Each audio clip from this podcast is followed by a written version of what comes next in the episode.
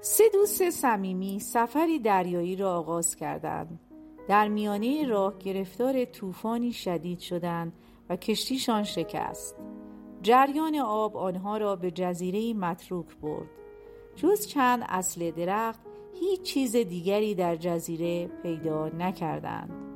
بنابراین تصمیم گرفتند که از چوب درختان برای خود سرپناه بسازند و از میوه آنها تغذیه کنند. روزی متوجه یک بطری قدیمی شناور در آبهای کنار ساحل شدند. بطری را از آب بیرون آوردند و درش را باز کردند. در نهایت تعجب دیدند که یک جن از داخل بطری بیرون آمد. اول خیلی ترسیدند اما جن به آنها اطمینان داد که خطری از جانب او تهدیدشان نمی کند جن از آنها تشکر کرد که با کارشان او را از اسیر ماندن در داخل بطری نجات داده بودند و با آنها قول داد که آرزوی تک تکشان را برآورده کند.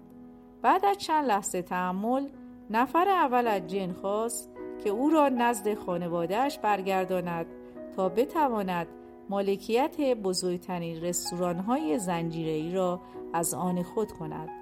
در یک چشم برهم زدن آرزوی او برآورده شد. نفر دوم نیز از جن خواست که او را نزد خانوادهش برگرداند تا بتواند مالکیت بزرگترین فروشگاه زنجیره‌ای را از آن خود کند. نفر دوم هم به آرزوی خود رسید. نوبت نفر سوم رسید. او تنها کسی بود که در جزیره مانده بود و از اینکه می‌دید دوستانش دیگر در کنار او نیستند سخت دلتنگ و ناراحت به نظر می رسید جن خواست آرزویش را بگوید. بعد از مدتی گفت من خیلی اینجا تنها موندم. آرزو می کنم دوستانم دوباره برگردن جزیره تا همه با هم باشیم.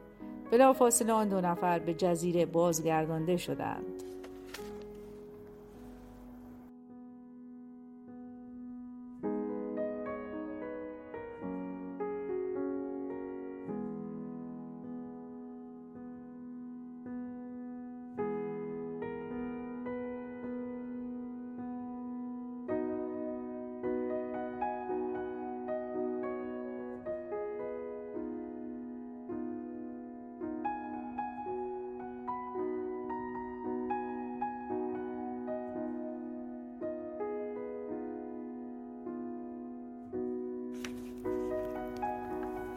محیط پیرامون بسیار مهم است.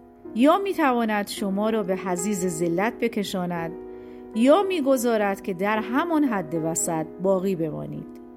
یا می‌تواند شما را به اوج قدرت برساند. مسلما نمی‌توانید در همان وسط باقی بمانید زیرا قدرت انتخاب آگاهانه محیط در وجودتان قرار داده شده است.